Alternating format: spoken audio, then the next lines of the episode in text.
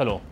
This episode of Farmland is a mix of videos we completed a number of weeks ago and a video completed using new social distancing measures. We will continue to bring you news using safe distancing practices. Here's what's coming up. We look at how to improve hygiene practices in the lambing shed. Pat McCormack of the ICMSA on the need for a single authority for river management. And we get a sheep and suckler farmer's view on lambing season and the COVID 19 pandemic. In our first item this week, we caught up with Martin Merrick, a sheep and suckler farmer from Crossmolina in County Mayo. Martin gave us an update on how the lambing season went, and we also got his views on the COVID 19 pandemic.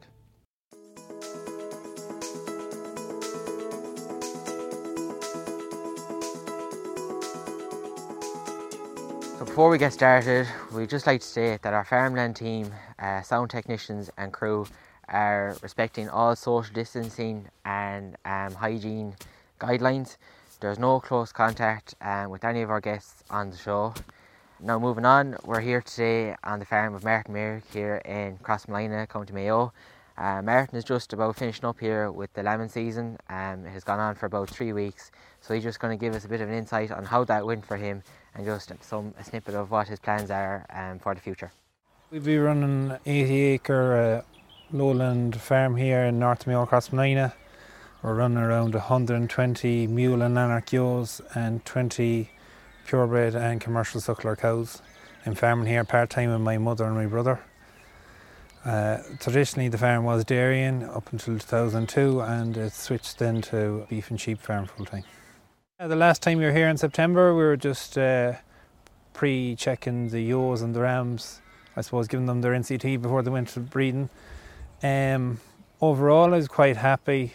Uh, we ran a team of three rams, a Texel and two Charollais with all the lowland ewes, and we ran a Leicester ram then with their Lanark ewes for breeding the replacement mules.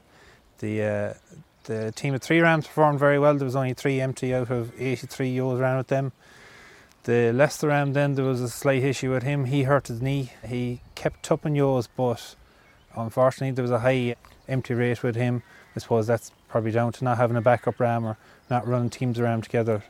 So it'll be something I look through in the future to correct.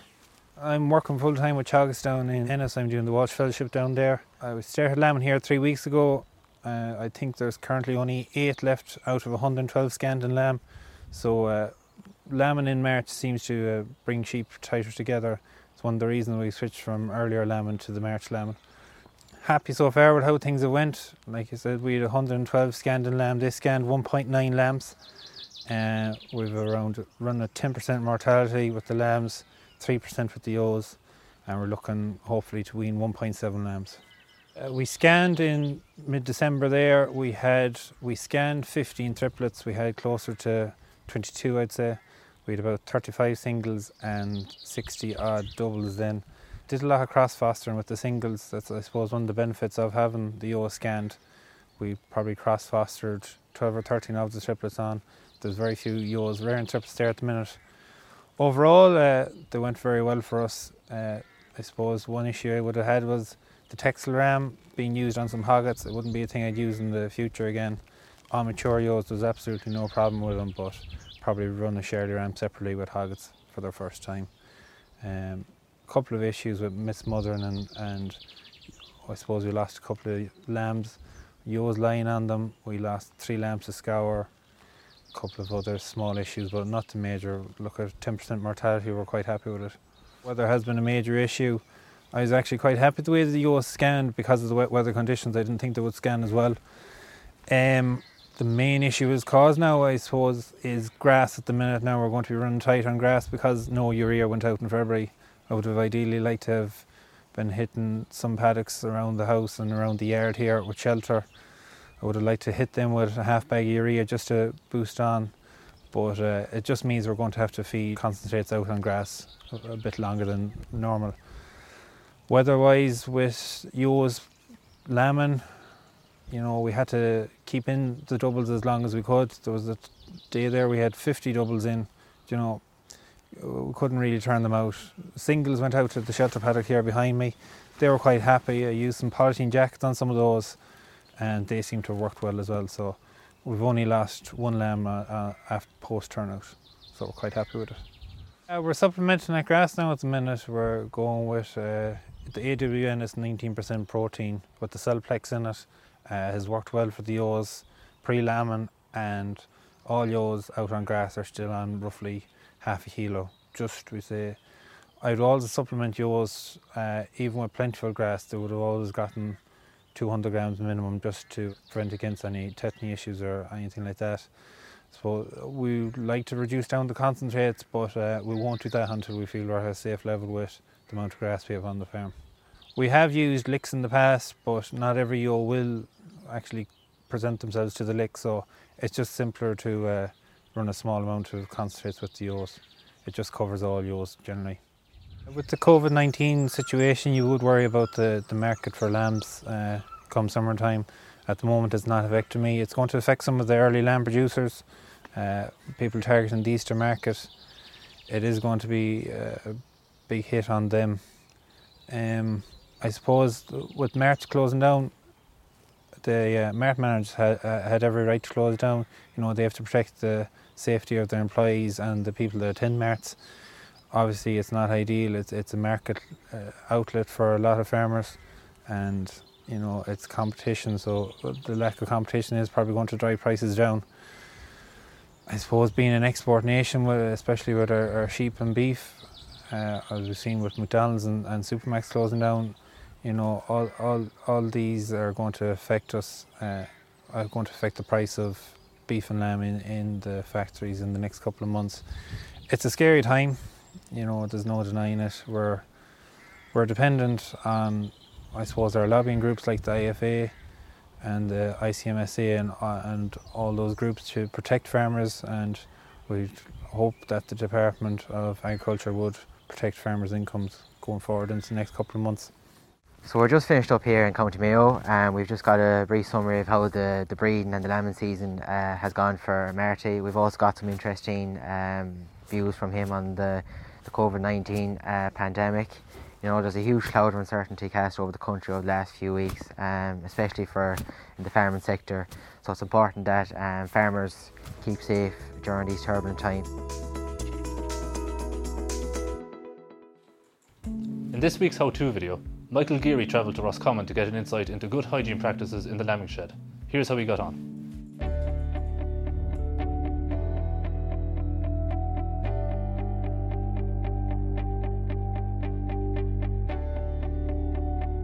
Today we're on the farm of Michael Farrell here in County Roscommon where we're going to show you how to carry out good hygiene practices in the lambing shed. Good hygiene practice carry out on a sheep farm is to sterilise and wash your lambing equipment. So on a typical sheep farm, you're going to be using whether it be a bottle feeder such as this, you know, a syringe, or even a, a tube tube feeder. You know, these are going to be used on a regular basis every day. So it's important that between each use that they're washed in hot water with some washed up liquid or disinfectant and cleaned thoroughly. You know, like for a syringe, for example, just to soak up the water and spray it out a couple of times to make sure that you're getting any bit of dirt um, or any sort of bugs that are inside that tube out and that it's not spreading from that lamb you're treating onto the next lamb maybe that you be treating in a, in a short while later. You do that on a regular basis. It's like for example if you're tube feeding a newborn lamb that wasn't able to suckle its mother, you know you're going to obviously tube feed them colostrum. So it's important that between each use um, that the tube is cleaned thoroughly to just limit the risk of spread of infection from one lamb to the next. It may seem like a simple thing and it could, you know, save a number of lambs on your farm and it could just reduce the risk of diseases spreading the lambing shed.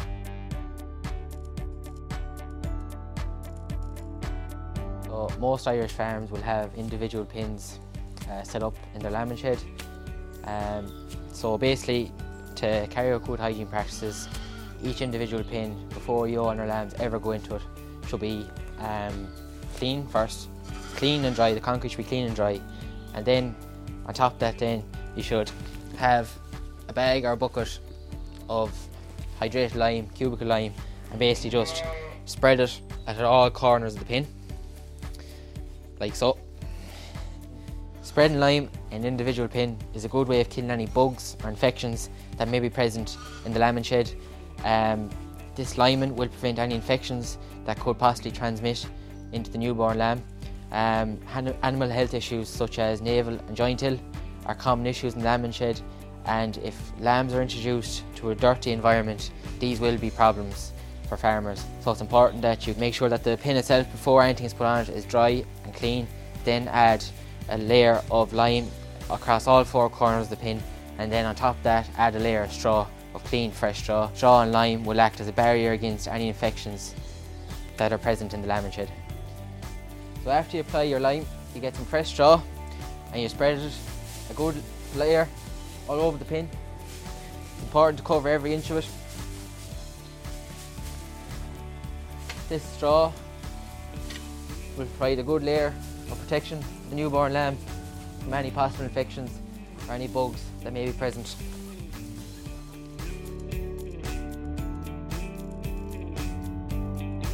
We've got a freshly uh, born lamb here with a wet navel. The navel is an entry point for infection to go up into the lamb. So to prevent infections, prevent the, the lamb from getting any infections, we can spray the navel with iodine or you can also um, dip the navel in iodine. So it's important that when you're doing this to cover every inch of the navel because if you leave any area of it open, it's an entry point for infection and it could, could cause animal health issues down the line for this lamb. So just to wrap up, it's important to carry out good hygiene practices throughout the lambing season. These include keeping lamb pins uh, clean and dry, you know, applying lime and a good cover of straw in each pin, um, to thoroughly wash out and clean uh, lamb equipment such as stomach tubes, bottle feeders, lamb ropes, etc. Um, it's also important uh, to wear clean gloves when you're handling the ewe and not to um, use the gloves on another ewe to dispose them straight away because you're just increasing the risk of spreading infections from one ewe to the next. So if you can carry out these small little practices and it'll reduce a lot of animal health problems on the farm, you'll keep these lads, such as this guy here, healthy. Now, in the second half of an interview we recorded a number of weeks ago with Pat McCormack, he spoke to us about the need for a single river management authority and also about government formation. ICMSA for a long time have been calling for this type of one authority to look after the, the river management to, to really address this issue and the pace has been too slow. So it is it's a priority issue as far as you're concerned. This isn't maybe, you know, it's more focused on the marine life or wildlife rather than yeah, with, with, with, without doubt, as I, as I alluded to earlier, you know, the, the people's welfare and the financial welfare of those people uh, seem to be down the pecking order.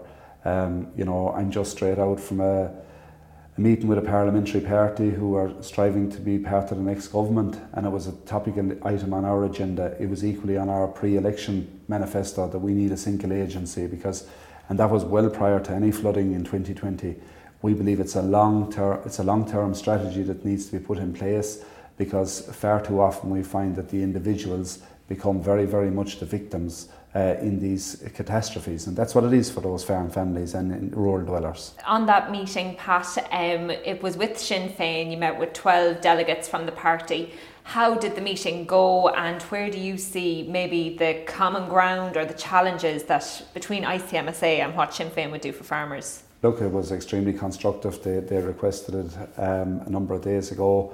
Obviously, they feel potentially they're going to be part of the next government. Uh, you know, common ground, certainly the farm family and the farm family structure uh, needs to be protected. Uh, we need to promote all that's positive about Irish agriculture, our green image and our grass-based system. Um, you know, we need to protect the cap budget and that's a huge challenge uh, in the weeks, days and weeks ahead. Uh, equally, I suppose, you know, the various different um, diverse opinions on convergence and you know the winners and losers there. We've seen a lot of small holdings who would have a significant payment per hectare lose significantly in the last round of cap uh, through convergence, and ICMSA would believe that we can't have a flat rate convergence going forward. Equally, I suppose there was common ground on, on the potential for a voluntary reduction scheme uh, for milk production within Europe. Uh, if we were to have the events that we had in 15 and 16 again, that it should be made a permanent tool uh, in the control of the marketplace, just as the pri- eight private storages. We'll leave it there, Pat. Thanks very much for coming in to us. That's all for this week. You can find all our latest news on the AgriLand app and agriland.ie, where we have a focus on COVID 19 and its impact on farmers. See you next week.